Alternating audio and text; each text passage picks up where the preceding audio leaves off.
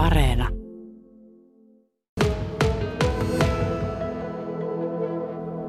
Ja olen tullut Kalle Kjellströmiä ja Jouni Liljaa tapaamaan tänne Kjellströmien kotiin Vaasan keskustaan, jossa siis Kalle vaimoineen kotona asuu.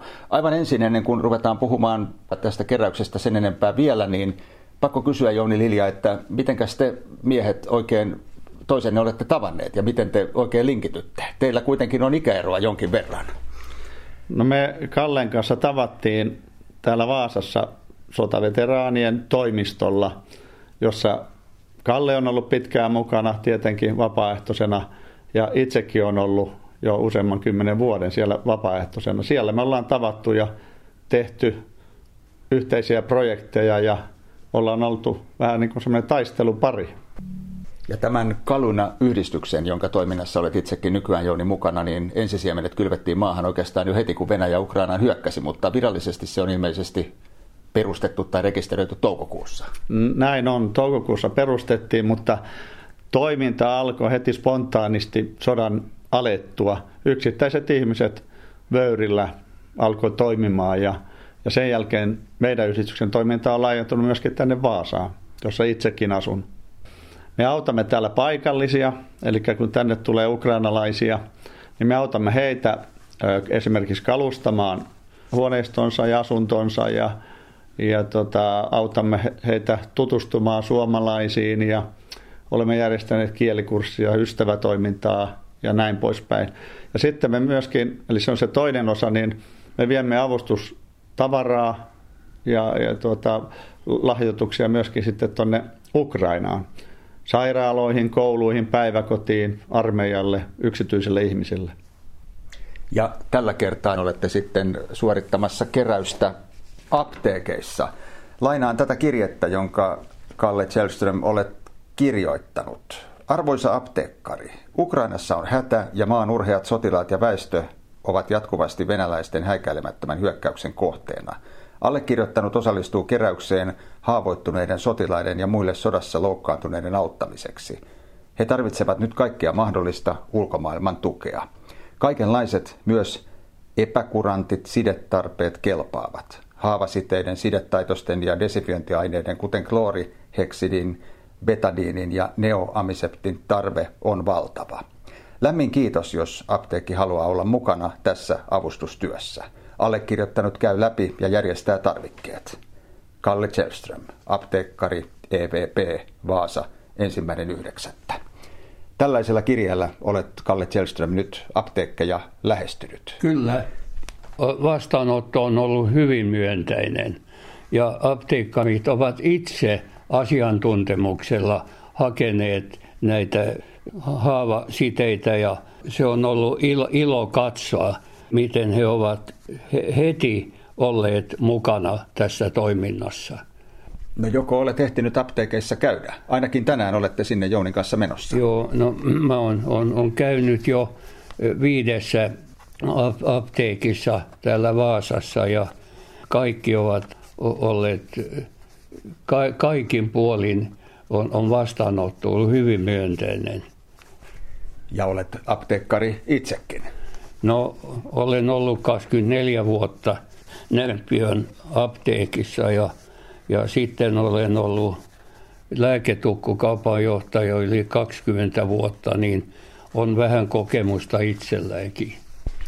Ja tämän lisäksi kokemusta on valitettavasti myös rintamalta. Sen verran voin alkuun kertoa ja kerroit itsekin, että olet aikanaan viettänyt lapsuutesi ensimmäiset vuodet Harlussa ja Leppäkoskella luovutetussa Karjalassa, josta sitten myöhemmin muutitte tänne Vaasaan.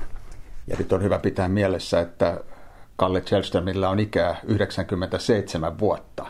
Olet sotaveteraani. Missä vaiheessa ja miten päädyit sitten itse myös rintamalle aikanaan? No se on nyt niin, että mä joudun 43 syntymäpäivänä niin 13. huhtikuuta joudun sotaväkeen. Mulla oli ollut silloin vuotta aikaisemmin luumätä vasemmassa jalassa ja, ja mä pelkäsin kovasti, ettei minut otettaisi Suomen sotaväkeen.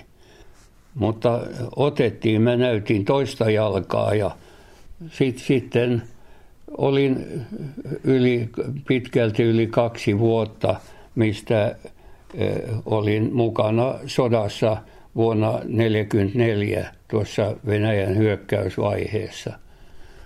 No kuinka tästä sodasta selvisit? No onneksi selvisin aika, aika hyvin. En, en haavoittunut pahemmin. Kuulo meni tässä Viipoinlaadessa, kun, kun oli hyvin kovat so, sotatoimet. Täytyy sanoa Jouni Lille tähän väliin, että totisesti tässä on kyllä, jos missä, isänmaallista puolustuksellista henkeä, jos, jos tuota huijaa päästäkseen mukaan sotaan. No näin, näin täytyy sanoa kyllä ja nostan Kallelle hattua niin kuin kaikille muillekin suomalaisille miehille ja naisille. Kallen apteekki esimerkki osoittaa, että he tekevät meidän yhteiskunnan eteen työtä ja sitten vielä jaksavat auttaa sitten vielä esimerkiksi ukrainalaisia. Kyllä, kyllä. No oliko sinulle, Kalle Chelström, itsestään selvää, että haluat olla tällä tavalla mukana auttamassa tässä niin. sodassa Ukrainaa? Se on, se on selvää, että jokainen suomalainen pitäisi nyt olla mukana. Suomi on ollut sadan vuoden välein, on, on Suomi sa, saanut kohdata vihollisuutta idästä. Ja meidän pitää nyt muistaa, että se sota, mitä nyt käydään tuolla etelämpänä, niin se vaikuttaa koko Suomen sivistykseen. He taistelevat myöskin meidän puolestamme. Niin, Jouni Lilja, vaikka me tavallaan olemme ehkä tässä päivän ja viikkojen ja kuukausien uutisvyörytyksessä jollakin tavalla valitettavasti turtuneet ja tottuneet siihen, että tuota sotaa tuolla käydään nyt jo kuukausi tolkulla, niin se ei kuitenkaan avun tarvetta ole vähentänyt. Ei todellakaan, että avun tarve siellä on, on tota jatkuvaa ja ukrainalaisilta olemme kuulleet, että heidän suurin hätänsä ja huolensa on, on siinä, että he pelkäävät, että me Suomessa ja muualla maailmassa unohdetaan heidän sotansa. Juuri, juuri siksi, että ihmisillä on, mikä on tietysti, tietyllä tavalla ymmärrettäkin, on, on tapana turtua asioihin ja väsyä asioihin, mutta nyt ei saisi väsyä, meidän pitäisi jaksaa auttaa heitä. Ja te ainakin tässä yhdistyksessä jaksatte. No me yritetään. No miten tämä keräys tästä nyt jatkuu? Nyt te, Kalle Kjellström, käytte näissä viimeisissä apteekeissa ja sen jälkeen teillä alkaa olla sitten tavarat toimitettavaksi kasassa? Kyllä, me, me käyn tänään vanhassa apteekissa hakemassa heidän lahjoituksensa ja sitten Jouninkan käyn läpi kaikkia tuotteita ja sitten Jouni hoitaa ne edelleen sitten asianomaisille. Niin, miten tämä logistiikkaketju siitä jatkuu? No jatkuu sillä lailla, että me toimitamme nämä kaikki tarvikkeet meidän vöyrin varastoon ja siellä ne sitten vielä käydään läpi ja pakataan ja meidän toiminta on sillä lailla, että me ö, hankimme joko lahjoituksena tai edull, hyvin edullisesti lahjoitusvaroin autoja, siis pakettiautoja, pikappeja, farmariautoja ja ambulansseja ja täytämme nämä sitten aina lahjoitustavaroilla, tarvikkeilla. Eli yksikään auto ei täältä lahjoitusauto ei lähde tyhjänä, vaan ne täytetään ja sitten ukrainalaiset ajaa ne sinne Ukrainaan ja luovuttaa eteenpäin. Esimerkiksi Ukrainan armeijalla meillä on mennyt useampia autoja sairaiden haavoittuneiden kuljettamiseen. Ja nyt sitten nämä kaikki apteekkitarvikkeet myös. Kyllä, nämä menee kaikki sinne. Me ollaan saatu lahjoituksia myöskin, esimerkiksi yksi pakettiauto saatiin Kauhajoilta, nyt Kurikassa reserviläiset kerää, kouluissa kerätään yksityiset henkilöt, että myöskin Etelä-Pohjanmaalla osallistutaan meidän kautta auttamiseen. Meillä on hyvä yhteistyö monien muidenkin toimijoiden kanssa.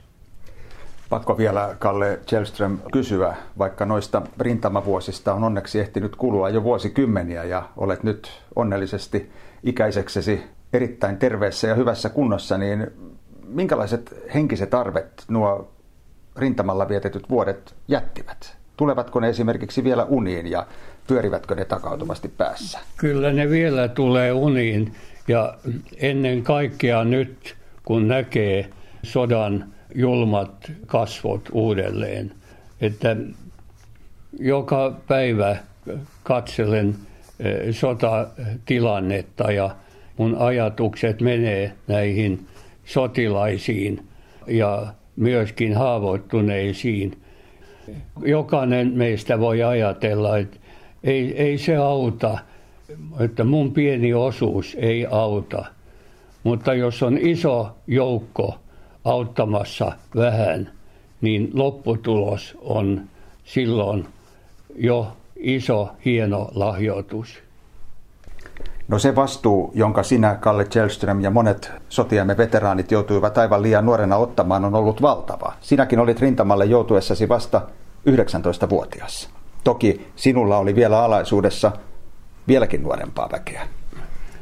Mä olin mukana taisteluissa tuota, Viipurin laadessa ja Melansaarella, oli Teikarin ja Melansaaren taisteluissa.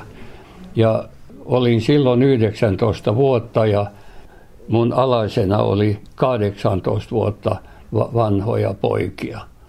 Että oli kovat kokemukset. Emme selvinneet kaikki, että näistä pojista niin kaatui kaksi.